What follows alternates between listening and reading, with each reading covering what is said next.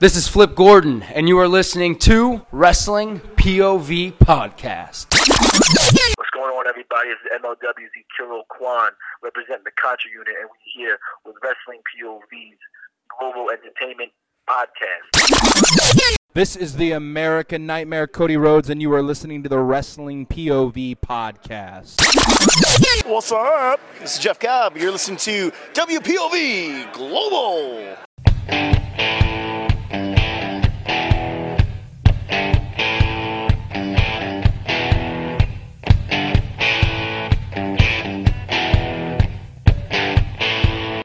fans, welcome to another edition of WPOV Global. I'm your host, the legend T. James Logan, sitting here at the Palatial Estates. I'm not even sure what that word means, but it sounds great. the Palatial Estates in somewhere Alberta, Canada, joined via Super Zoom satellite. This is this is even better than the Zoom you people have. This is the Zoom we paid extra money for for just the global guys. We're talking a direct three bounce satellite link to Toronto, Canada. Joining me, the gentleman, Elio Canella. What's going on? And then we've redirected all our satellite mic, shot it over Australia, set it down on microwaves to Washington, D.C., where Ant the Liberated has also decided to join us tonight. WPOV Nation, what's happening? You know what, guys? Uh, we only talked like maybe two or three minutes before we got on and started this. And one thing we said for sure whew, a little bit nicer of a week than last. I mean, not great, but boy, a little bit nicer. Wouldn't you boys say? Indeed. Yes, sir. Now, uh, let, us talk about what's going on here. I mean, we, we, we've been in the midst of, uh, of uh, this COVID thing has, has been uh, locking a lot of us down. We've had uh, a lot of uh, rioting and protest across, uh, across North America. Uh, all, most of it uh, racially, uh, what's the word, directed. Um, but you know what? La- Last week was we were coming off a very strong week of everything colliding. Things have cooled down a little bit. We're not out of the woods. Uh, there's still lots of stuff going on, but I gotta say it's a bit of sigh of relief. How's things looking on your end in uh, Washington, Ant? So, uh, Governor Maryland, I mean, Maryland Governor Larry Hogan broke news today that the state will open up uh, going into phase two at 50% operational, you know, capacity. Mhm. And what that means is that gyms will be open, restaurants, places with mass gatherings, but at a 50% rate with people, you know, being expected to maintain social distancing practices, if you will. But honestly, I'm not ready for that. Mhm. People could go ahead and do their thing. I'm going to wait a month or two, or maybe until 2021 before I go back outside on a regular basis and fully, you know, indulge or engage in, you know, some of the activities, and liberties that we have. Yeah, I mean, because when you look at the first weekend of protesting and how 21,000 new cases of COVID 19 came forth as a result of that, I'm like, are we really ready to open up at this capacity as of yet? So, yeah, I'm going to play it safe and be easy until I know for certain it is absolutely clear to go outside and play again. Yeah, I don't blame you, man. Uh, I'm kind of up. I'm uh, looking too. You know, I, where I am in Canada, the province I am in, um, had the lowest probably cases, especially in my area, Mhm. of probably most of Canada, except maybe Nunavut, uh, which is an extremely small Inuit communities. But you know, we're a rather large province, and here in Central Alberta, we have very few cases and very few deaths. But I'm not uh, a dreamer. This is this is a virus. This is a, a thing spread very quickly and easily, and it could very very easily turn around and wipe us out. You know what I mean? Mm. I don't want to take that chance either. You know, we're going this this Friday in our province. We're scheduled for phase two openings, meaning restaurants are full capacities. Mhm. Uh, the only things at smaller capacity, of course, are large uh, gatherings, but it'll almost be back to business as usual. And I got to say, uh, I'm thinking I'm, I'm a little worried we might be jumping the boat too. You know, this this might be just a little too quick, and I don't want to know what kind of bad repercussions that we may have for allowing this sort of thing to to, to happen. Uh, over on the East Coast, uh, Elio, tell me uh, how how's the feeling there, and and what are you guys looking at this week? So, um, same as uh, you and Antoine, um, we're gonna we're opening uh, phase. We're going into phase two on uh, Friday. And but um, this past week I was on Facebook, and you know how they have the little video tab. So I came across a video, and um, someone was uh, some a person was filming this guy standing on uh, the sidewalk, and he had uh, this T-shirt on, which is some punk rock band called Screwdriver. Mm-hmm. And like he was like going after him, like he was saying like I know what that T-shirt means and all that, and like yelling all these like slurs at him. So the thing that was scary, that was scary. But then I was looking in the background. I was looking around the area that that guy was standing, Mm-hmm. and I recognized everything because in the background where he was standing is the same sidewalk I walked up and down many times when I was going to the hospital. Oh, Yeah. Quick question here: Was it you he was yelling at? I'm sure mistaken. but, but, but that was it was it's scary to know that that's the exact uh, same location I used to walk up and down. Yeah, seeing something outrageous on Facebook and then actually it's part of you know your immediate life. Yeah. That that's a bit frightening. You know. Um, one thing I want to want to point out here, which I think is remarkable, and one thing I'm glad of a positive outcome of of, of all the racial unrest lately Mhm. is um, people we're now facing things more of a head on. And i appreciate that. I appreciate people stepping up for once and, and being very clear that they support black lives matter. You know i appreciate that uh, companies and things are throwing in support uh, for for great organizations. And if you unfortunately are uh, uh, of the racist bent at least you're standing up and we can figure out who the hell you are you know that that's that makes it a little more safer and not so scary in the dark. Um, one of the things i like very much right now is people just trying to explain really what things mean okay? Um, I've, I've known what uh, you know i've heard the term black lives matter for a very long time. Mhm. and i wasn't exactly clear you know not being not being black myself. I had no real ties into it you know what i mean and i was maybe a little bit unclear but i think i was getting the gist of it but with all this talk out forward of people saying what their support is finally we get to put to light uh, the tricky ways people hide around racism Mm. and I particularly want to point out uh, the whole all lives matter thing. Okay? Uh, one of the trickiest, most racist thing, in my opinion, was people using this as a platform to say, oh no, no, the black people are the ones segregating it, saying black lives matter, right? All lives matter, blah, blah, blah. But that isn't exactly what all lives matter is. That movement isn't really found on any equality at all. You know, when you look at really what it is, it's a movement to undercut the Black Lives Movement. It's basically just put there to try and deflect the true meaning of the, of a good message and dilute it. And it's the exact kind of thing that, you know, have put down uh, the Black movement all these years is the undercutting and the and the uh, forcing things into the shadows. Now, now that people have come out and have explained very clearly what all lives matter means, people are starting to understand how wrong they are to think what they thought. Uh, maybe, you know, maybe if Black Lives Matter meant only Black Lives Matter and then other people, which it never has said that and has never been that platform. Had that been the platform, then it would make sense for an all lives matter. But the truth is, it's not that Black Lives Matter more. It's just they're the segment of society more at risk for violence and things put against them. So it's just a reminder. They're not saying we're our lives matter more. They're just saying, hey, the shitty situation we're in, our lives gotta matter. You guys have to like look and, and, and show that our lives matter. That's all we're asking. Just look at us to say, we're getting the short end of the stick, but we should matter too. And I think it's really good that because these conversations are happening more clear and out in the open, that we can finally delineate these sort of things. And finally, we can realize that the all lives matter bullshit movement is just an undercutting of a real issue and a real movement. And I'm glad because the reason why All Lives Matter has worked for so long is because people were putting into it without realizing what it was. And now that we've thrown light on it, well, when you throw light on the cockroaches, they run to the corners, and that's all it takes. So that's probably for me one of the the things that I'm glad has come out in the open.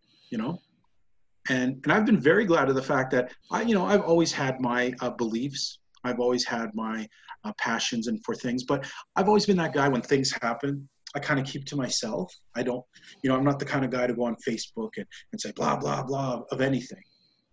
You know, but when this stuff started happening and, and it's really throwing a light on it, I can't help but say that I support uh, the Black Lives Matter movement. I support my African American brothers and sisters.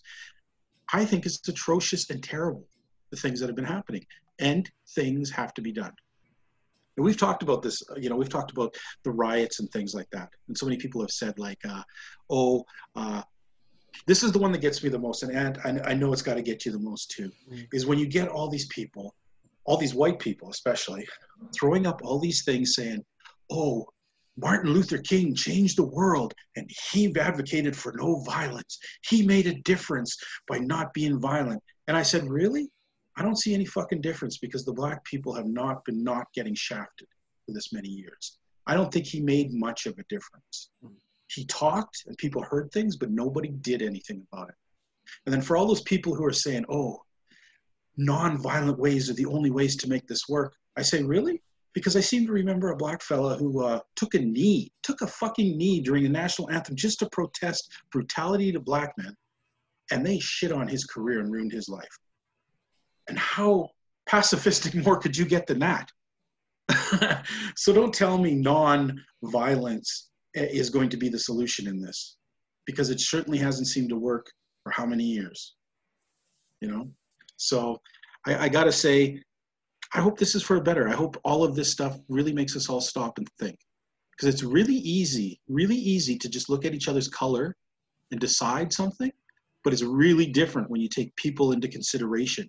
When you look at your neighbors and your friends of whatever color and nationality, and realize that they're just people too. And why should we be subjugating anybody for any any color, any class, any creed, or anything?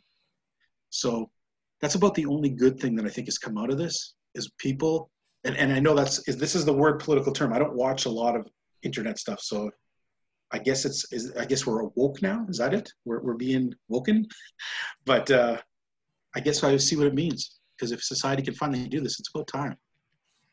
So guys, wrestling.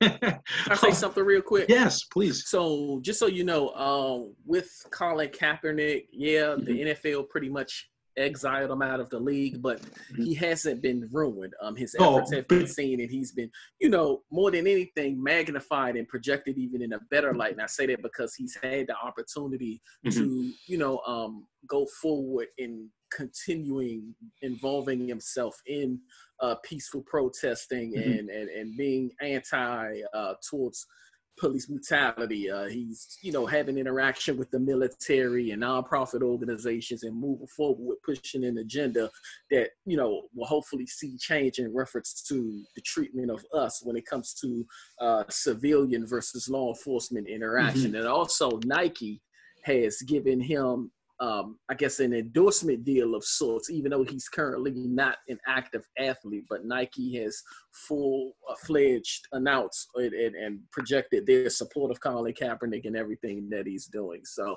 yeah, the NFL exiled him, but mm-hmm. he seems to be faring pretty well for somebody who's no longer playing football. Right, but he should be playing football because he's oh, a no, damn talented he, player yeah. who's yeah.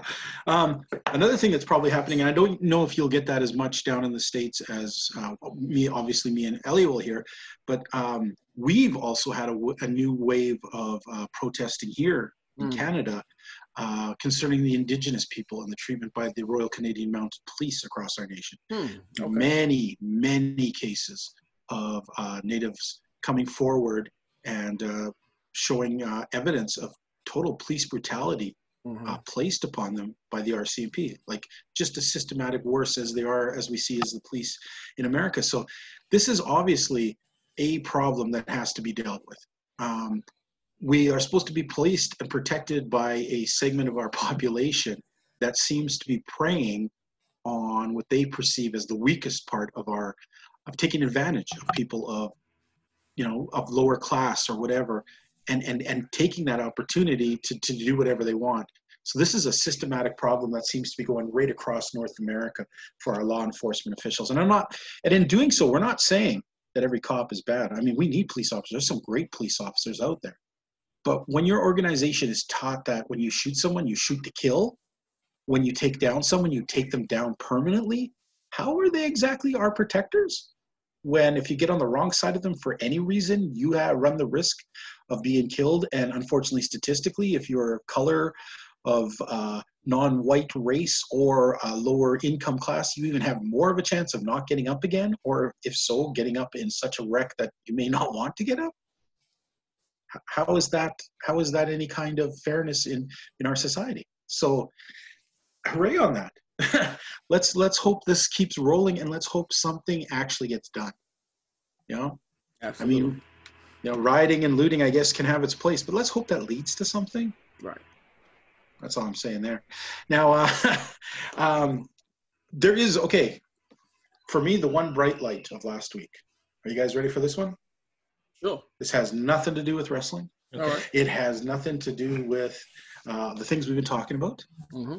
but my current favorite band put out their uh, fourth cd last week Okay. and people across the us are loving it Let Uh, me Run guess. the Jewel- i- i- it- oh, yeah, Oh, okay. Run the jewels. Okay. run the jewels 4 just came out and all i gotta say people check it out on spotify it is good really solid good rap music Count it and a lot of a lot of their message right now is a lot of the stuff that's going on It- it's very sad one of the songs called walking in the snow they say they rapped about uh, i can't remember the guy's name but it's a fellow in new york a black guy who was selling cigarettes and the police took him down and the exact same thing Ah. happened uh, i think his name was gabriel or last name gabriel or no. Oh my gosh. What is his Or name? Jay. I, don't know, I can't remember the Why thing, am I but- forgetting his name right now? But you know Oh, what I'm talking about, right? I do. I do. And he said the exact same thing. I can't breathe before he died. Yep. Well, they they had written a song about that in November, and as they're putting this together, this is exactly the timing that came out a week or two after these riots, with exactly the same message going on in it, and it was pretty chilling to hear that sort of stuff. So uh, good on them. Take a chance. Yes. Uh, I know you've heard "Run the Jewels," Ant. I don't know if. Oh yeah, uh, I haven't heard the latest album yet, but I thank you for the reminder. I'm most I definitely heard, I will be heard some of their downloading. it. music. yeah, definitely check it out, folks. Now, number four, very raw, very raw album and very Mm. good stuff. But let's get into uh, talk about wrestling. We're getting closer to crowds coming back. What is that going to look like? Well, it's going to hopefully be a little more exciting. Quick question: Do you guys think? You know, I noticed that the WWE has been putting a plexiglass thing uh, around uh, the fans. Do you Mhm. think that's going to stay? And if it does, what kind of repercussions does it have, and what kind of problems or great things do you see coming out of that? Elio? I, I, I really hope they don't uh, they don't like use it like the way they do now, like when they throw someone into the like the barricades. Mm-hmm. So, but uh, But isn't that exciting? it, when when I when I saw it for the first time on Raw, I actually Mhm. liked the, the way it was set up with the Okay. plexiglass. It really it looked really cool the way it was set But up. But you don't want you don't want people interacting with it. No, I mean I don't want like uh, because uh, we know like what happens when you, someone gets thrown into the barricades, Mm-hmm. Whatever like barricades like break or whatever. Yeah. But I don't want to see that like getting getting thrown into the boards like that into the Okay. glass. Yeah. And what do you think of that whole layout, having the plexiglass around uh, Um, the inner parts? I mean, of course, it's different, you know, from how Mm-hmm. AEW has been doing things, and I feel like it will kind of add an NHL factor to WWE television, where you know, of course, they'll throw guys into the barricade and the glass. Um, the hope is that you know, if they go in that direction, then you know, no one suffers injury as a result of it, whether it's the wrestlers Right. or Yeah. you know, that's the what, that's audience. what I was uh, saying right there. Like that. Hopefully, no one gets injured when getting thrown in there. I kind of think though they're nowhere as solid as they would be for an. I mean, you're putting up a little barrier uh, in when you do it in the NHL. You're built right into the arena and into the rink. These things are just kind of moving walls put in there. That can't be that solid. I can't see it causing anywhere the kind of damage if you were to hucked into the arena's glass. as opposed to that glass. I can't see that actually even staying up, to be honest. I see it falling Right, down if you went full body into it. Um, for me, it gives it a weird. I don't like the feel of it. I mean, I hmm. think it's cool to bang on it and be in that part, but I don't like the septic feel because it's another barrier that you're right there, but there's a barrier between you. And isn't isn't it supposed to be like fan interaction? Yeah, how- with, with that right? How are you supposed to interact with the superstars? Well, there's one thing. I mean, do you really want, after all this COVID stuff, I think it should be a little while before we're slapping hands Yeah. and kissing babies running down to the ring. no, but like I'm saying, like uh, it's where there's supposed to be fan interaction. You can't really interact much if you have like a, a sheet of glass between that is true. the And that's what I crowd feel and like. the wrestlers. Yeah. To me, it gives it a weird septic feeling that I'm not sure if I dig. Mhm. Um, in in other news, New Japan has announced, uh, starting as I believe as of next weekend, Yes, they did. they're going to finally have cards. Goddamn, Elliot, we get to watch some wrestling. Uh, well, uh, actually, uh, they, they were saying, uh, I believe uh, I read that they were going to start with empty arenas and slowly start bringing people back in. yeah, but we just get to see New Japan wrestlers. I finally. know. Finally, the New Oh, Japan finally. Cup starting, and Yes. the New Japan Cup is sort of this tournament where it's like everybody who's in the heavyweight and some of the lightweights that with bigger names get thrown in there, and they all go through a kind of a, a one man knockout tournament where at the end the winner gets a title shot against uh, Yeah. against the champion. However, New Japan is always lets their champion enter the tournament, and what ends up happening is if he wins the, t- the thing, he gets to pick his own uh, challenger for an upcoming thing. So that's kind of exciting too. So now this will be viewed by way of New Japan Network. Is that correct? New? Japan, yeah, New Oh, Japan World will definitely be playing it. Gotcha. Um, right now, there are no other American distributors except for those illegal ones that people seem to use, which I'm not going to endorse. we, didn't, we didn't hear that. we didn't hear that, but yes, New Japan World fans, send a subscription. Tell them we sent you. But uh, yeah, that's going to be exciting. Uh, MLW, uh, this is they made the news this week, signing a deal with um, a video game platforming streaming sports service Oh, platform that has a 1 million subscribers. They are going to be on that platform, and which means they're going to get a giant, much more exposure. Because, yeah, anyone can go onto YouTube and make a show. We know that. We put one on there, right? But getting people over to YouTube isn't always that easy. So having this kind of streaming platform with paid subscribers, then being into their their directory as a listing, this could be a major boon for MLW. Indeed. I do. I do have a one piece that I don't know if um you saw this. I saw it uh, before we went on the air about Teddy Hart.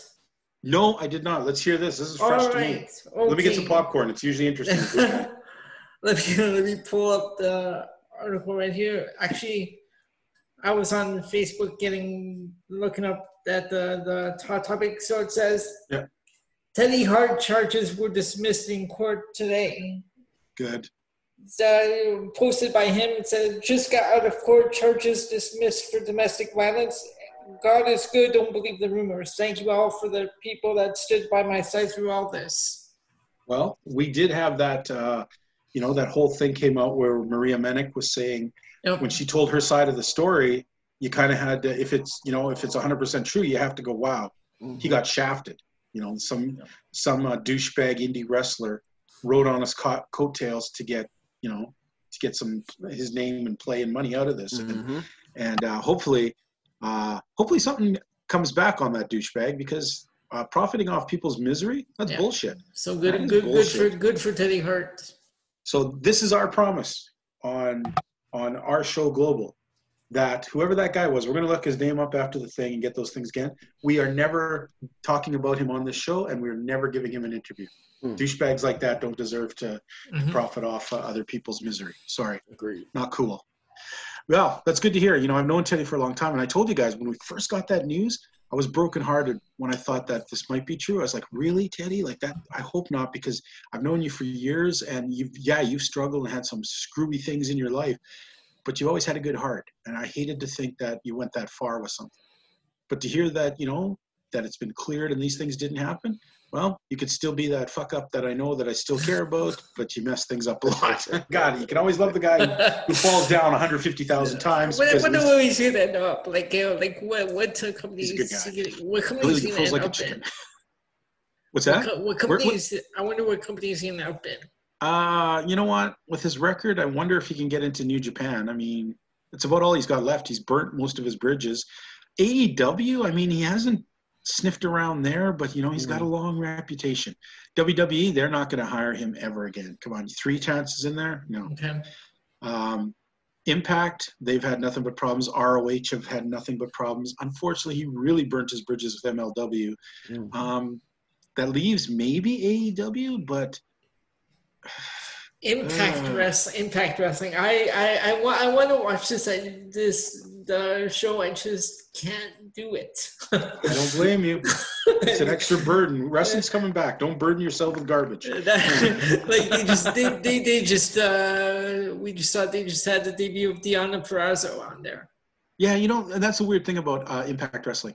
There are a couple really good wrestlers. There's even some friends of mine that compete and, and wrestle on that show. But the show on the whole and the company on the whole is such an effing train wreck that it leaves a distaste in your mouth for real wrestling. So, uh, as much as I want to tune in and you know see Raj fight and things like that, the rest of it are look at their their women's division. I mean, Jordynne Grace should be wrestling with legitimate women. You know, she should Yeah. at the least be in AEW fighting real women. Yes. Um, not you know not getting the second bottom scraps that Impact has. You know, Mm-hmm. so wow.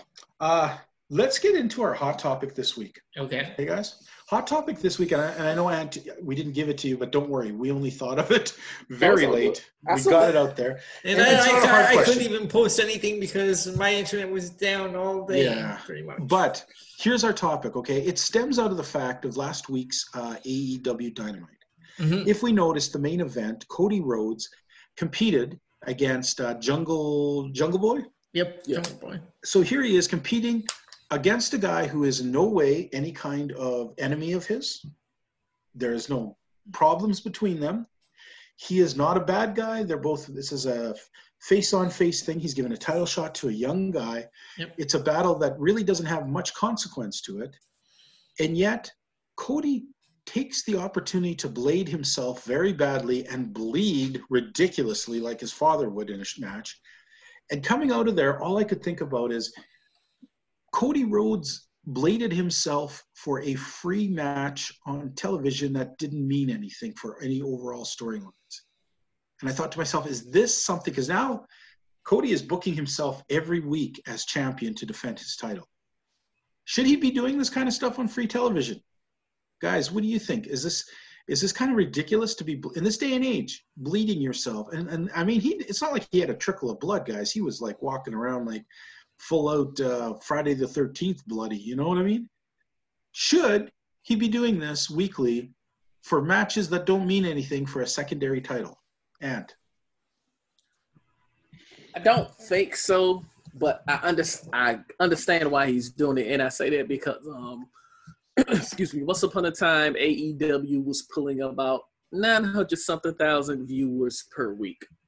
We've seen those numbers regress to somewhere in the neighborhood of what, maybe 600 to 700,000 viewers a week.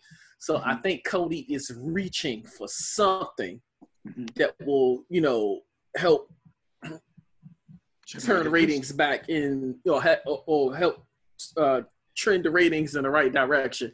And unfortunately, it's not working because you know ratings are still on the decline. Although they still average more ratings on a weekly basis than NXT, Mhm. but you know him reaching for the blood in the weekly matches as well as you know being on the marquee portion of the card defending the belt with this challenge they're reaching for something to help increase those ratings at least that's how i see it but i don't think it's necessary for him to bleed week in and week out Neither do I.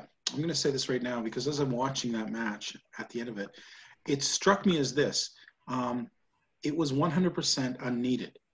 Let's face it, there are matches we've seen, classic matches, where somebody does bleed and it does accentuate or add to the drama of things.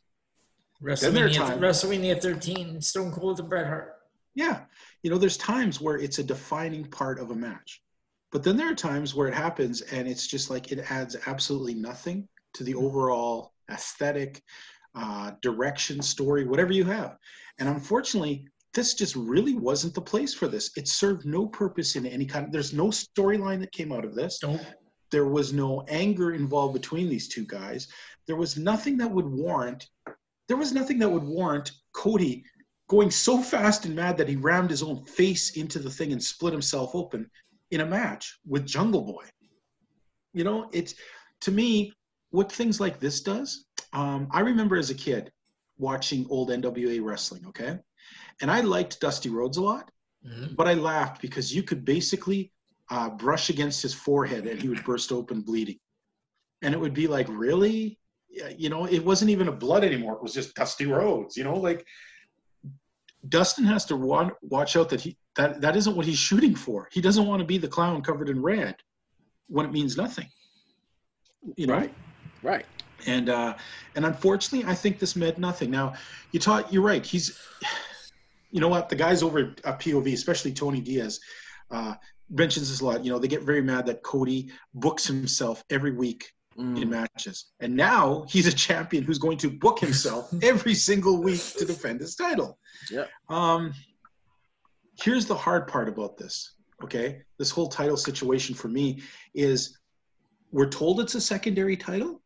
Mhm. Cody wins it and says he wants to show that it's not a secondary title.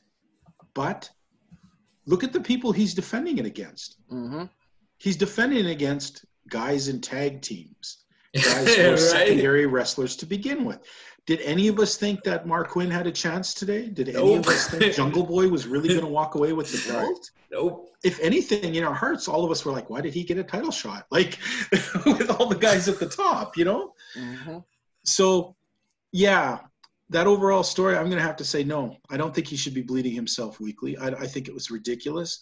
Mhm. And I think he's got a long road to haul if he thinks that is what's going to bring in ratings. Mm. Um, I got to tell you guys right now, I would have rather if you had had him fight MJF or uh, I think it, who, who's bad guys at the top. Um, Sammy Guevara. Sure, you know, I'd have him rather fight those guys with no blood than watching him fight Jungle Boy with blood. right. Yeah. What does that tell you? Yeah. Okay. Now I believe there was one fan comment because we got we posted sub fans. We're sorry we got this late. If anybody wants to comment about this after the fact, we will read your comments next week. Uh, but the one comment we did have uh, is a regular viewer of WPOV Wrestling. Uh, go ahead, Elio. Can you read that out for us? So from Paul T. Phillips, he says, "Not every week. It gets old quick." Exactly. I think that hit it on the head for me. Watching Dusty Rhodes get breathed on and bleeding every week got super old for me. Don't want to fall into that category. And then that belt. Don't don't tell us that that's the that that belt's not finished. That's the final product right there. what do you guys think? Do you think they're going to do anything to that belt? Because I know Cody very much came out and said, "Well, this is the belt I'm defending." I I would hope that they're doing something else to the belt. I would hope that there is another edition of the belt as Tony uh, Schiavone advertised. If not, I I can't help but wonder how do you keep the people engaged in that division when, like you said, he's defending it against AEW Dark regulars, and then the Mhm. belt doesn't even have an appealing look to it. So they need to do something to make that division and that title scene appealing. Agreed. And uh, one thing I got to say though is a lot of companies make this mistake, and we've seen this how many times where there's a secondary belt like this, or in any indie company where they have a secondary belt, or even stuff when they've taken the U.S. title or the Intercontinental title, and then they make this product that looks nicer than the world title. Hmm. But it's a secondary title. Right. you know, Right. that becomes a confusion too. You know. I Um, honestly didn't think you could get worse than WWE's 24 7 title. yeah, that's worse than the 24 7 title. What, you don't remember the Butterfly Diva belt? Or, or Mick Foley's hardcore out of the trash? I, would- I would take the hardcore belt over the TNT championship. That's how yeah, I got that I got to admit it, it is it is probably not good looking. Didn't, didn't, they, didn't they rancid. just didn't they just take a world heavyweight championship and just smash it with a hammer and call Yeah, it the that's- I think that was the joke. Yeah. Yeah, Yeah, he yeah. took it out of the trash and put it together and gave it to Foley because he Yep. thought Foley was a piece of trash wrestling. So, right. but then Foley made it into something. So, Yep. okay. Oh, well, fans, uh, if you have some uh, comments about what we were talking about, not only about Cody Rhodes, the, the defense of this TNT title, or even the looks of this TNT title that you want us to talk about, Elio, tell them all the great places they can write into. So you can write in and on Facebook at Wrestling POV Podcast, Instagram at Wrestling POV One, and Twitter at Wrestling POV. Right. You know what, fans? We are also one of three shows on this network. WPOV Global, we have your whole backdoor look at all of the stuff going across non WWE related products. We're talking about New Japan, we're talking MLW, AEW. Uh, God help us if we have to look at Impact. Uh, sometimes we get some Rev Pro. We definitely look at the only product that we touch that's WWE related is WWE NXT UK. We've not had any Rev Pro in a long time. But we got that. That'll all be coming back. We also Yeah. have a sister show, the show that started all WPOV Wrestling, where we have uh, what's his name, Rick Richie Durango the second, and uh, and uh, Tony ate a whole pizza Diego or something like that. Those two guys, uh, and uh, what's that thing called? Uh, Miguel Dish something? rag. Yeah, Dish Rag Cole. Was that his Yeah. name? Yeah.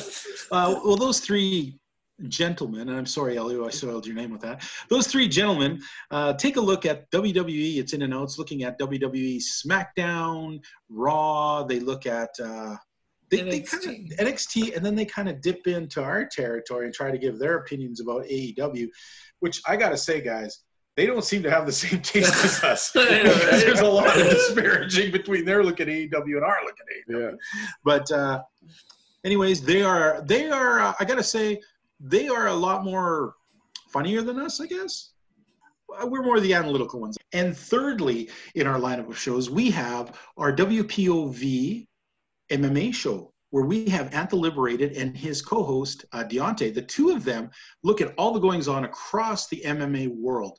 Um, I'm not very good at the names of these. I know there's a UFC, there's a Bellator, Yes. uh, Pride. Is that still around?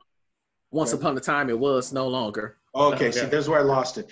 I was going to say Pancreas, but I'm pretty sure they went out a long time ago. Right. like a long time ago. the modern day Pride is one Yep. uh, championship fighting. So you were close. Okay, wow. Don't, Pretty don't good. Get I like on my end. But you know what, guys? You can find all of these programs not just on Facebook. At, tell us all the places you can find all three shows. In addition to Facebook, uh, the show can be found on Instagram and Twitter at MMA POV Podcast, and they can be heard on the following streaming platforms: iTunes, iHeartRadio, uh, Podbean, excuse me, and Spotify. Sounds great to me. Fans, we're going to take a really quick break. When we get back, we are delving straight in to AEW Dynamite. Unfortunately, that's all we got to talk about this week. So we'll see you guys back in the flip side. Hey, fans, welcome back. Uh, I just want to point out to all you guys that there is merchandise actually available for WPOV Wrestling. And it's kind of cool. You know, you listen to us to wear the t shirts that could promote our company. WPOV Wrestling has four available designs right now that you can find at prowrestlingtees.com backslash uh, WPOV Wrestling. Four different colors and designs to choose from. All of the money goes into helping Elio get that eye operation. It helps Anton get off of his um, corn syrup addiction. I got nothing. Uh, just Oh, help us, okay. guys. Just help us, okay? I mean, sad. We're starving here, man. How can I up? How can I keep this palatial estate palatial? I mean, I'm not getting no rad money. But anyways, for 1995, you can totally get some cool merchandise. And as I know, with our upcoming 100th episode, we might hopefully be releasing a new T-shirt for WPOV Global Sweet. And uh, I'm looking forward to that. So, fans, take a look at that. Support support your local uh, website. We're here for you guys. Now, let's get into this week's AEW Dynamite, and I'm going to do my best not to call it AW something because you know I'm too old school. It was always a W in the second part of any of these initials. AEW messes me up every time. But let's get into this week's uh, AEW Dynamite. Dynamite. First off the hop, I'm going to say, in my opinion, much better show than last week. Yep. Agreed. Nothing mind blowing, but nothing really horrible here. Mhm. All right. So um, we start off with a, a recap of stuff, and then we get into uh, well, first of all, I got to say this, guys. What do you think of this? And maybe this is my opinion only, but man, Chris Jericho is definitely one of the things on commentary that makes the show a lot more fun. Am I wrong or right? Yeah. I cannot agree with you more. The things he says, the funniest crap that just comes, and it's mm-hmm. he never feels like the guy who's struggling to say something. He's just like this ongoing, you know. Yep. Like, like in in the opening match, oh, my God, oh, he, he said, well, he's a butcher, he cuts meat. Yeah, he kept talking. For me, the Jerichoism of the night is when Kris Statlander came out and she was beeping everyone's nose, Yeah. and she got to Pineapple Pete, and he fell over. He's like, "Pineapple Pete, I hate that guy. Knock him out. I hate him." Just losing his crap over old Pineapple Pete. Pineapple Pete must love Chris Jericho. I know he got nowhere in life. Oh, man. Um, I was saying this earlier, and I, I just wanted your quick opinion on this. And um, I was saying this about the, the, the current commentary team.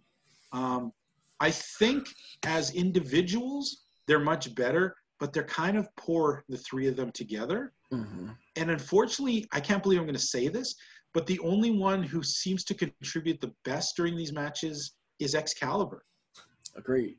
and at before Excalibur, they they barely had him talk. Um, Mm. Jr. is sometimes good. A lot of times seems, and I don't want to pick on the guy, but really doesn't seem like he's all that interested, or he's lost, or he's kind Yeah. of pissy at things. Tony Schiavone is just pretty much checked out most of the time, unless it's talking about Britt Baker or something that he's involved in. Then he comes alive. But a lot of the times, man, it's like they're he's like in a race and he's way behind. And they're dragging him by the heels. They're like, "Come on, Tony, catch up." Um, and it's sad that we made the comment that Chris Jericho made it.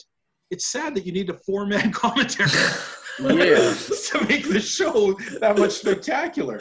Uh, when you're, I mean, we're used to having uh, wrestlers come on, and sometimes they do a good job in commentary. You enjoy it, but when the one wrestler makes only positive difference, that's not good.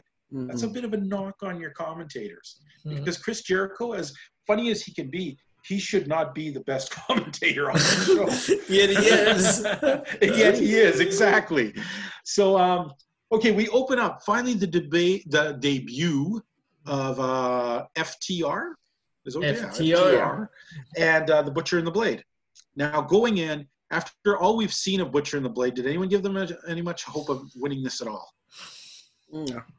No, they've been they've been dumped on a lot, haven't they? You know, I don't know. They brought these guys in like they were these two big scary guys, Mhm. and you think that in that battle royal they were, they gave them something to work with, and then Yeah. like but they keep keep making them lose week in and week out. Exactly. I gotta say, um, I enjoyed them this week. They ran quite a bit with FTR. Yes, they It was a did. darn good match. But then I think back to, do you remember last week? Was it last week or the week before when they got in there with the Young Bucks thing and they were dressed all in white and they looked so bizarrely strange. You were like, Mm. there's no way they picked those out as their home clothes to hang out in the audience. And I didn't get that either. I thought that devalued. Looks can always devalue you if, if done incorrectly. Now I have to say this this happened a little further into the show, but like what Mhm. Antoine uh, said last week, when did Allie uh, move move on to uh, QT? Marshall and uh, Dustin Rhodes? I'm gonna have to guess that's a, an AEW dark thing because we know Marshall's definitely AEW dark. So uh, interesting. So which wonders if this is leading into some kind of. But here's the thing. Okay, so maybe she's the only exciting part of that because QT Marshall, man, your gimmick is that you eat an apple and you're not Carlito and you're not cool enough to spit it in someone's face. Uh, not a cool thing. And then, man, Dustin Rhodes looked 300 years old today in his makeup. I'm, I'm sorry, guys. I don't know. He, he aged something last little while. But let's get back to this match. What did you think of this match overall, uh, Antoine? For me, it was an old school ground based match. I mean, it really gave me feels of wrestling back in the day. No high spots, however, it was an edge of your seat engaging type of match. All right. Uh, Elio? Yep, same. It was um, it was a good match. I enjoyed this one. Good opening match. Um, a lot of the old school style wrestling. Okay.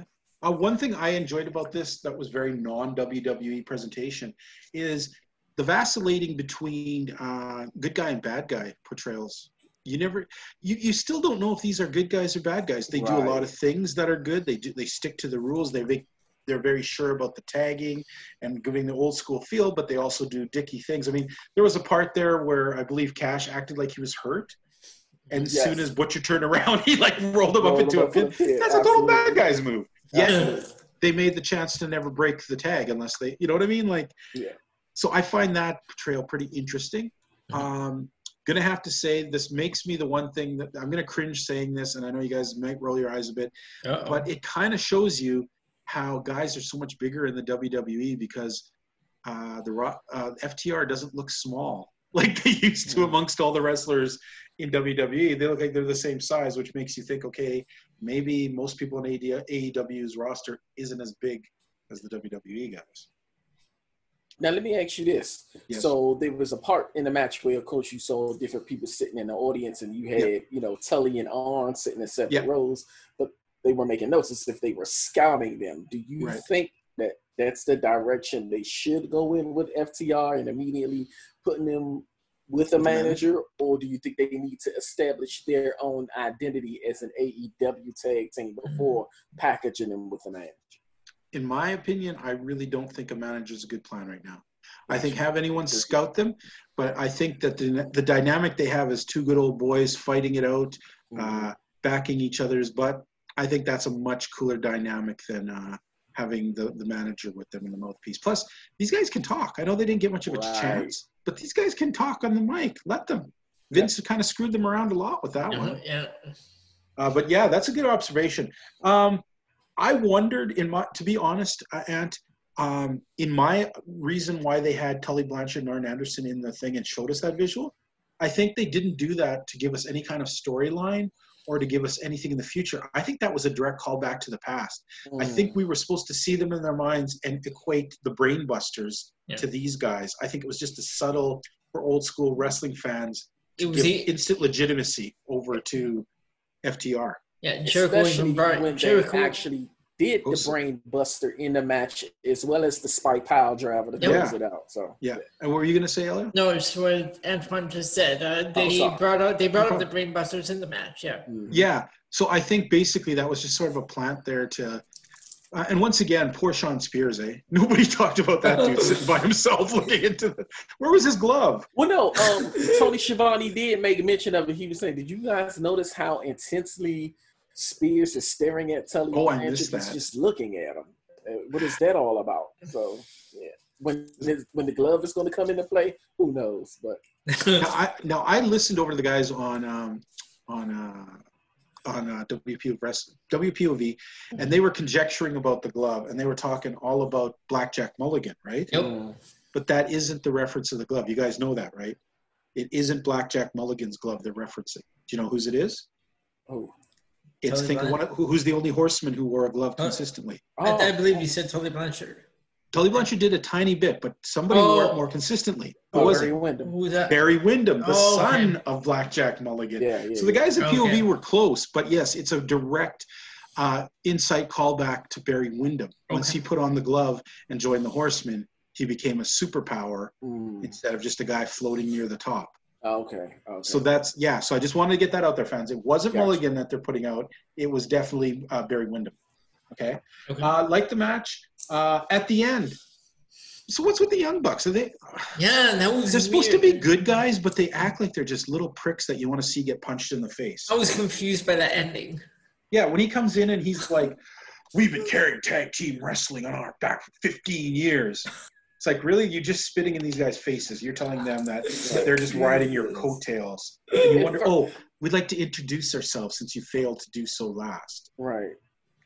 I don't get it. Introduction, really? They're coming across as little bitches. Yeah. Yeah. And furthermore, what was the purpose of Jimmy Havoc getting involved in the melee? Yeah. Why was Kip Sabian and Jimmy Havoc in there? Yeah. I didn't get that either. Uh, same as you really didn't need Omega and uh, and Page out there. Right. And of course, Page running out with a glass of whiskey in his Yeah, hand. yeah, yeah. They, they, they, they pulled Page away from his uh, happy hour at the bar. Yeah. Which he really needed because he did so much on this episode. yeah. oh, brother. Okay. Um, let's see. so we get back to what we were talking about earlier: the natural, the natural nightmares. They get a title shot against o, uh, Omega and Page at Fyter Fest. Uh, do we see this going anywhere?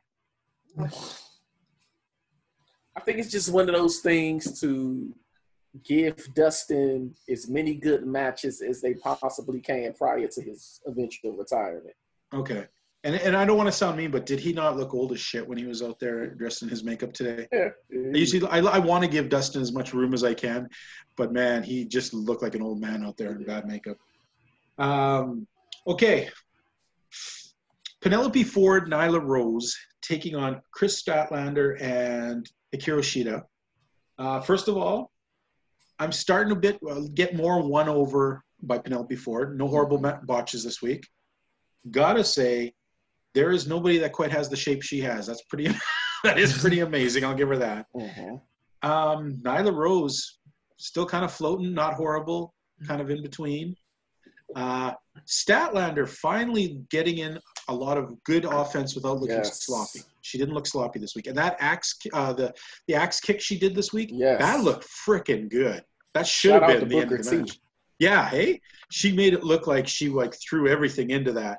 Um, very little of Hikaru Shida. They they really didn't have her much in this match, which No, I was surprised for, and very surprised they had Penelope Ford take the pin on her. How about that?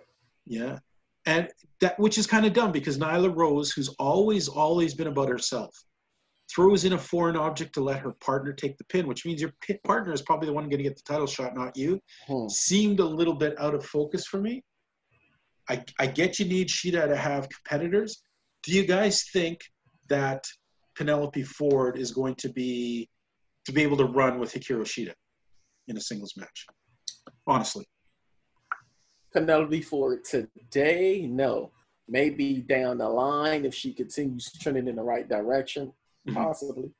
so when in two weeks when she, uh, uh, Oh you no, know, not in two or, three, two or three, or how many is it? Three or four weeks till Fyter Fest? That's probably when they're going to have.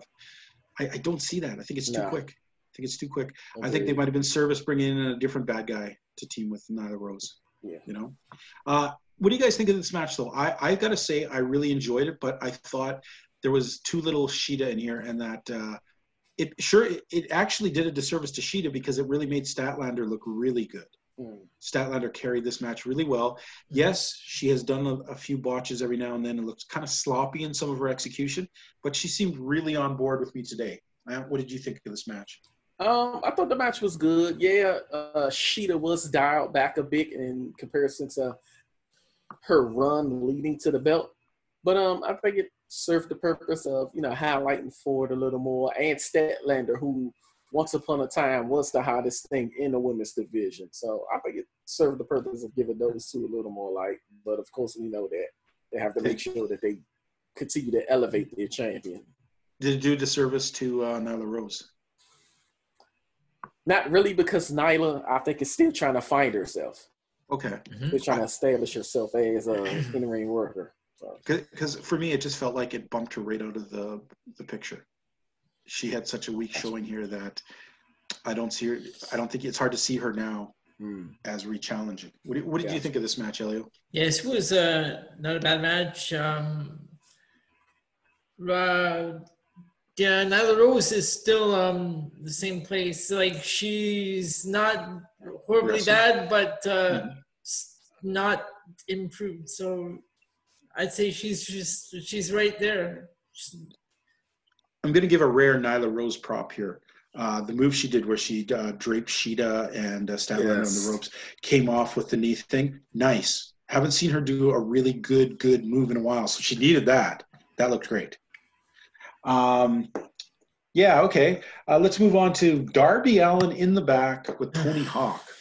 Not cleared to wrestle, but Tony's going to clear him to skateboard. I'm not sure. I, I, I, I don't know. I mean, the cool say. factor of Tony Hawk's there, but I'm not seeing how this translates into Um, anything wrestling interesting. I don't know what to say. Antoine, you got anything? I don't on this know if he's able to take bumps on concrete and ladders and skateboard ramps. He could take bumps anywhere. I don't know. It just proved to be pointless to me. I'm like, where's this going and what is this doing for Darby Allin as a wrestler? Um, They're really taking the fun out of what Darby Allin has been, and every week it's diminishing. They have to do something here because these vignettes they're giving him are doing the exact opposite Darby- what they should be doing. Darby Allin was uh, really was this really cool guy when we first saw him in AEW, and now they've been doing all these vignettes. It's just getting weird with him. Like they started uh, with um when Sammy took him out uh, with the, Yeah. to- yeah, and then um all the stuff with Taz back in in those vignettes, and now this every week all these weird vignettes they got him doing. I gotta, I gotta, Ant, what, what would you think? oh my goodness, a, a train whistle in the middle. What do you think, Ant? What would you think? Okay, I'm gonna let this train pass, folks. Okay, because this is ridiculous. Um, Glacial Studios. Yes, I have my own train. On this is my, this is the workers who have finished doing whatever, going home. I've got nothing. Anyhow. Platform nine and three quarters. There we go. It's the kids headed off to Hogwarts. Um, and do you think? And I just this just popped in my mind because you brought it up earlier. Do you think Darby Allin would be served having a manager? I think so. I honestly think so. Um, because his mic work leaves something to be desired. Mhm. Um, so yeah, and I don't know if you all have heard, but there have been some buzzes about Sting and his availability, and some people, you know, are thinking maybe Sting will be Darby Allin's manager. Mhm. That would be interesting. Yeah. You know who'd be a bad manager? Mike Tyson. No, no question. No question. And you know what? Just to stay on Darby, I thought Yeah. with the interaction that he had with Taz and then Brian Cage doing to him what he did at Double or Nothing, I thought maybe there would have been some sort of program there just to kind of tie Cage over until his eventual fight with uh, Moxley. But I Yeah. guess they decided not to go in that direction. That- Well, they that's- did that- have. They, That, sorry. that's that's why I'm still trying to figure out what was the, what all those vignettes with Taz was. Like Mhm. he kept trying to help him, saying he wants to help him, and uh, that they never never went anywhere. Right. And, and I got to say, like once again, AEW wasting a great big. uh Like we do, we don't need to see Brian Cage fight uh Moxley next month. This should have been a big thing developed. Same as Lance Archer was pushed way too fast too soon. Now where's Lance Archer? Mm. Big guy on the way out. Brodie Lee, they rushed him right into a title shot. Now where is he? Hanging out with the, you know, like you do, you you've taken away the the dangerous thing that they could be main event guys by rushing them and having the champions defeat them so quickly. And uh, Brian Cage, um, I don't see him winning the belt. He's very uncharismatic. He uh, he has some good stuff with him, but it's just too soon.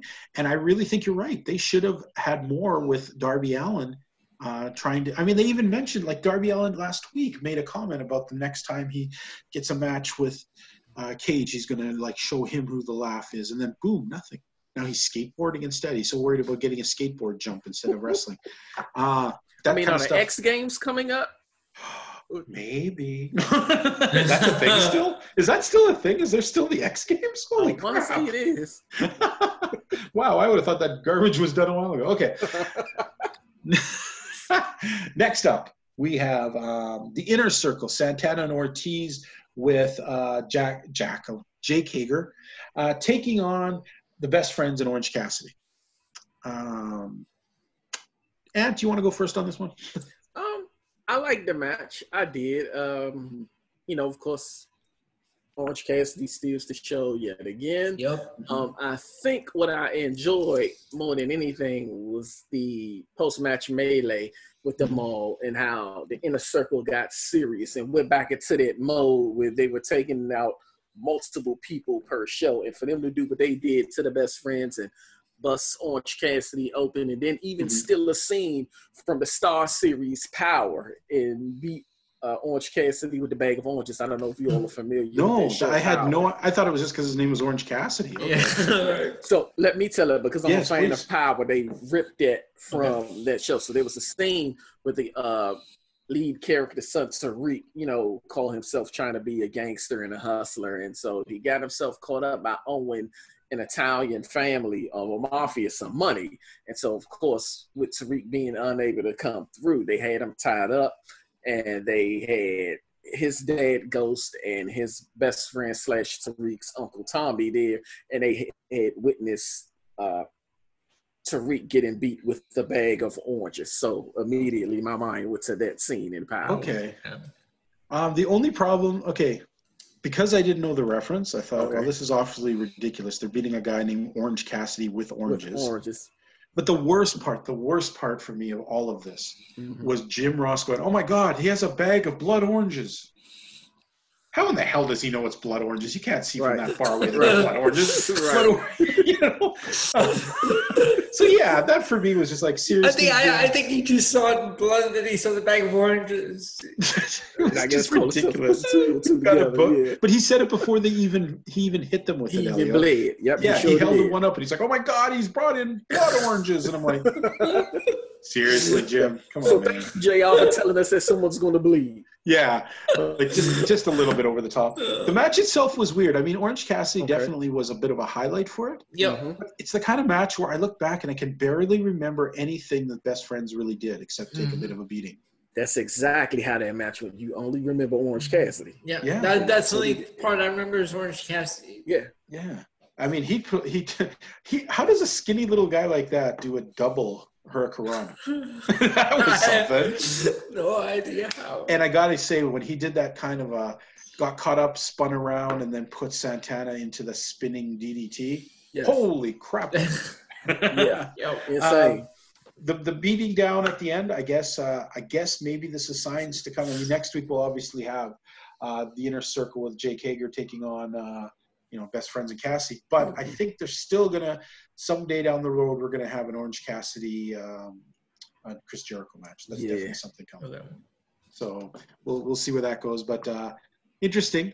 Uh, once again, a little bit impressed with Orange Cassidy. Did even a little bit more. Uh, and even Chris, uh, was it Chris Jericho? Even was like made the comment, you know, I don't like this guy, but but man, he is like a pool hustler. You know, he comes out like he has no energy, and then bam, he starts nailing you with all these high octane moves, and Yep. he's given. And that's one good thing about Chris Jericho. Even when he hates the people, he gives them the proper props for what they do. Yep. So I'll give him that one, except Pineapple Pete. Pineapple Pete. All right. And then, Um, and then, and then in, the, in the year we'll see him joining the inner circle. Yeah, exactly. It'll be just like NWO. Everybody will be inner circle. Oh, please, That's where no. Sting will come back. No, um, was he like the only guy who didn't join? right. okay. Um, this part found weird. Uh, why would they even bother interviewing Billy Gunn? Which was stupid. Um, nobody gives a crap. Uh, MJF coming out.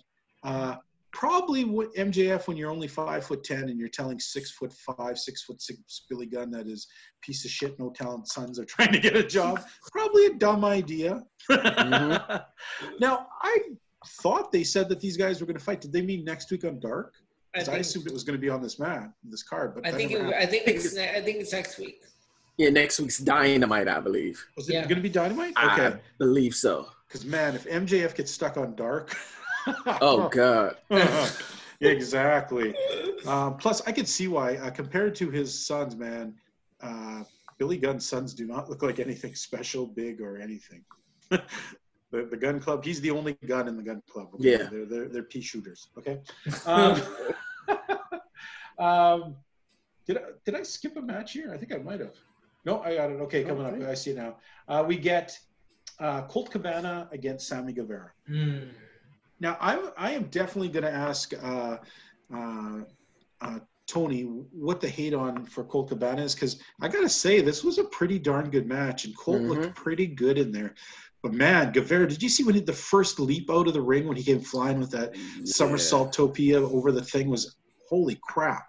If if if Cas if he if if Colt hadn't been there to catch him, that's that's like you- you're going to crash and, and cripple yourself. Mhm. That was a crazy ass move. Um, so really good match. I thought the ending was kind of abrupt, but I think that's the whole idea, right? That Colt just kind of like chokes at the last second. Yeah. Um, so I don't know what Tony hates with the guy. I thought it was a really good match. The Dark Order, including Evil Uno, who seemed a little smaller. And Grayson just is me. back. Yeah. Like I kept wondering, is that I saw Grayson and you recognize him, but do you guys really think that was Uno? Because he seemed a lot smaller than the actual smaller. Uno. So I was having a hard time. Is that, it's been so long. Is that really Evil Uno? I thought he was a lot bigger and fatter, but Mhm.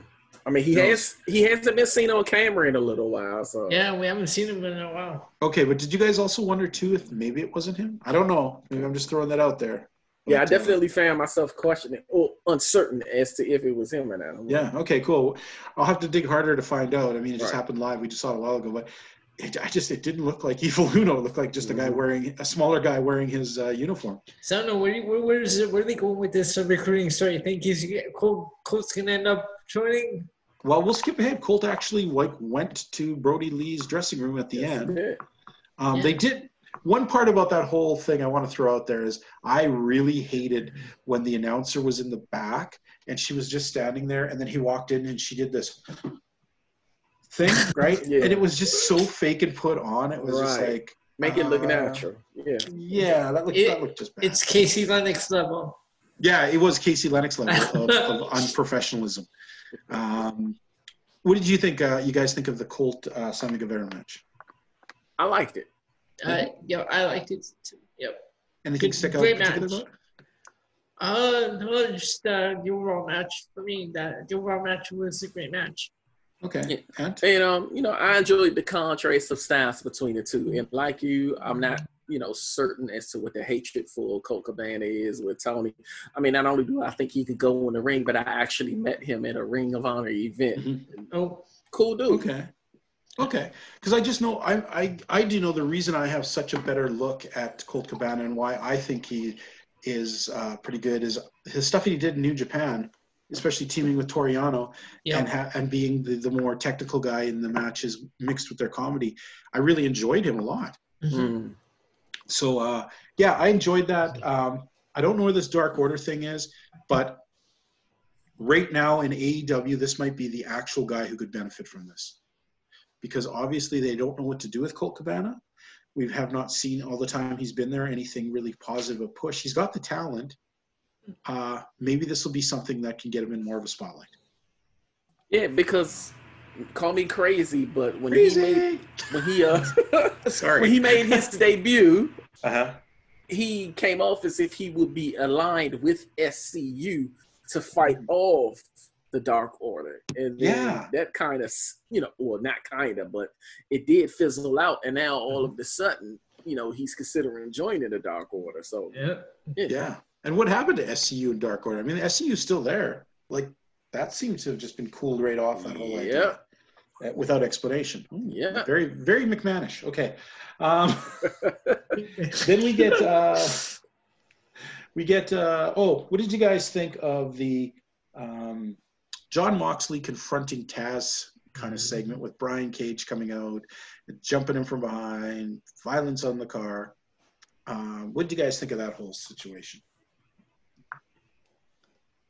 I'll let Elliot go first. I um Like it or hate I, it? I I didn't really like it much. No. No. Okay. No.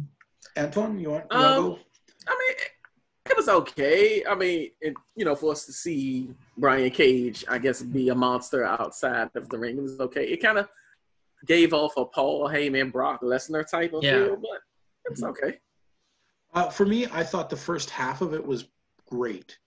Loved the intensity that uh, Yeah. Moxley was showing. He seemed legitimately angry. Yes. Uh, the confrontation with Taz was pretty good. Um, outside, fake brawls in the parking lot tend to be always kind of the same. There's a car. Yep. Somebody's always invariably going to smash a window to show that Mhm. it's legit. Um, the only problem I had with it is, in my mind, having them too close together right now in the beginning was a disservice to Brian Cage because he didn't come off as a monster. He came off with a, a guy who's the same size as Moxley with a few more muscles. Hmm. You know, when they would package him in as this big monster, I think having them separate a little bit, maybe even throw in a few smaller guys against Cage before the actual thing, builds up Cage to be a giant monster. But obviously, he's he's a, he's a big built man, but he's the same size as Jon Moxley. So that kind of takes away the the terror of him being a monster Hmm. in my mind.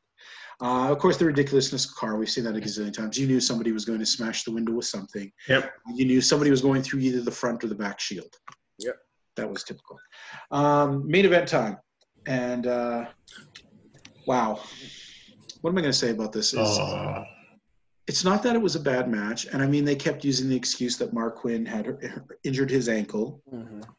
But here's the thing: if you're going to defend a belt regularly, In But an open you're- challenge. yeah, but if you're going to do it against guys who would never really get a title shot and probably right now shouldn't get a title shot, don't make it the main event. I mean, we should have, you know, the inner circle against the best friends thing, that should have been the main event tonight because this just came off as a flat ending. I mean, Mhm. we know Cody's going to win. yeah. We know Cody is going to stand triumphant. He's not going to have that hard of a battle. He's going to give a good time. We know he's going to give the guy a hug at the end of the match. Um, so, oh, I don't want to sound mean, but it's almost like it's almost like masturbation. He he's just stroking himself here. Uh, you know what I mean? Like that's that's he's giving himself the stroke. I mean, Yeah. you know, he's sure he's elevating somebody who doesn't get much of elevation, but uh, how is it to the fans at the end when this title we're supposed to believe in so much is really a title for secondary dudes defended by a guy who isn't a secondary dude? Mm. Uh, that's how that this it came to me as a kind and you know there's the big brawl at the end I guess to set up the thing but when the brawl and the setup angle is more important than the actual match to me that says not a great main event And of course, you, when we saw Jake Hager come out, you knew, you knew that, that was going to set up a match at, for Fyter Fest. yeah I mean it had to right Yeah. um, in my mind if you're going to watch a two hour show and have a main event the main event should regardless of what the things happen afterwards the match should be at least somewhat good Yeah. this kind of was flat for me i'm sorry nothing against the two guys in there just a flat match what do you guys think Yeah. give it- Go ahead, Elio. No, for me, uh, I agree with a flat match. I it was it wasn't bad, but it wasn't great. Outstanding. It was outstanding. Yeah it just wasn't a main event for me and I agree. That was more so of a uh, mid card match. hmm And it's one of those things again where you know uh, you look at the level of competition. It's supposed to be an open challenge, if you will. I mean, when you look at John Cena in his open challenge when he had the United States Championship, Mhm. he at least wrestled opponents that were believable contenders or at least trending in that direction yeah you can't have an open challenge for a title against guys who are seen more on dark than they are on dynamite. So it, Mm. it just kind of deflates things in reference to that division. And it's one of those things where, again, should have been a mid card match instead of as opposed to a main event. Well it just even makes you think you know you look at like it's an open challenge which is an exciting thing right But how do you determine the open challenge? I mean, Marq Quen has not even done a singles match, and all of a sudden Yeah. he's getting a title shot. Or Jungle Boy, who rarely has a title uh, singles match, he gets a title shot. Like, how do you determine who gets the open? Is it the first guy who got there and, and saw the, you know, did like Marq Quen drive a, an hour faster than everyone saw the open contract on the thing and wrote his name first? So is that how it works? You just got to get there. Right. And if you want to make it appealing and you want to go with someone from Jurassic Express, why not go with the biggest guy, Luchasaurus? Exactly. As sad as it sounds, it seems like the TNT title it, defenses are would have been apt uh, main events on maybe Dark, but then it's a TNT belt, which he would Yeah. defend on Dark anyways. Or should Oh, God, call let's it the hope they- YouTube Championship? I was just gonna say, God, they better not do it Dark. we ain't covering that shit. No way. This is sea level, sea level wrestling. QT Marshall versus Marco Stunt in the main event. That's a main event match. Nowhere, nowhere. That's a main event match. Not even Marco Stunt's house. Okay, let's log in and out and finish this off. All right. I think we. yep. All right, so of course the the main event all ends, and the big angle coming up with uh, Inner Circle. Uh, for well, first Jake Hager coming out uh, attacking uh, Cody, Mhm. uh, which brings back um, Private Party and Matt Hardy with chairs to run him off, and then the Inner Circle come in there, and then for some, and this is the thing I never get. Okay, so after all this ambushed from behind, Cody awards Jake Hager with a title shot. So basically, you're saying, Cody, if you want a title shot, just attack you from behind, and that's the quickest way to do it. Seems ridiculous. Pretty much. Um, I don't know if that, that I think that always looks makes the face look stupid when he has a belt and challenges like that for a guy who ambushes him. It just encourages everyone to ambush him. Am I right or wrong? yep. Yeah. Yeah. So in the end, this week I'm going to say that AEW was better than last week's effort. Yep. It wasn't great. There were some few weak spots, but there was some good wrestling on there. The, the opening match was pretty good. Mhm. Uh, Colt Cabana's match was very good. The women's match was solid.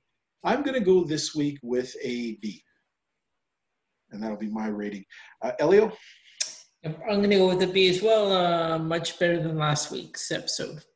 All right. And Antoine? Make it a trilogy of bees. Looks like a B. Like so, NXT better uh, better wow us when we watch it later Yeah. on because Yeah. B is a tough one to beat. And uh, let's face it, uh, it's not like you know. Yes, NXT has been winning uh, many of the battles between the brands here, but only by this much. None of the shows are blowaway in anything. So Yeah. Mhm. if if this is the week that NXT shit the bed, they might be uh, they might be down a point. So you know what, uh, folks, we had a great time talking about a. You know, there's not a lot of wrestling going right now, but we got a we got an opportunity to talk about AEW Dynamite. We got to talk about uh, some of the things going on in the world. Uh, it's been a rough time. You know, I, I realized. Did you guys want to say anything before we take off about uh, anything on your mind going on in this stuff, or or did we cover it all on your bait? Because I know I didn't give you guys that big of an opportunity to really retort or tell anything. Uh, is there anything you want to throw it at before we head off to the Wild Blue Yonder? Um, no, I think I'm good to go. Cool. Elio, anything? Yeah, and, uh, yeah, no, I think I covered it uh, in in our opening segment. Okay. Well, you know what? Uh, two weeks ago, our show was called Do Better. And we weren't talking about wrestling. We were talking about the people around us. Mhm. And last week's show was called No, Really, Do Better.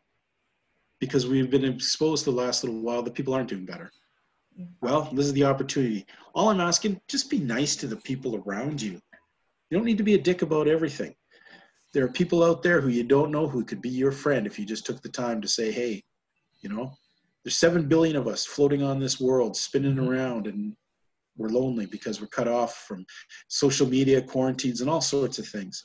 Maybe when we get back into the real world, it's a time for us to look around and start making a lot more friends and enemies because I think we learned we don't really need enemies. We're always going to have the government to shit on us. So mm. what do we need enemies for? we elected those dicks to shit on us. So yeah, um, be better, keep safe, and uh, wash your hands, people.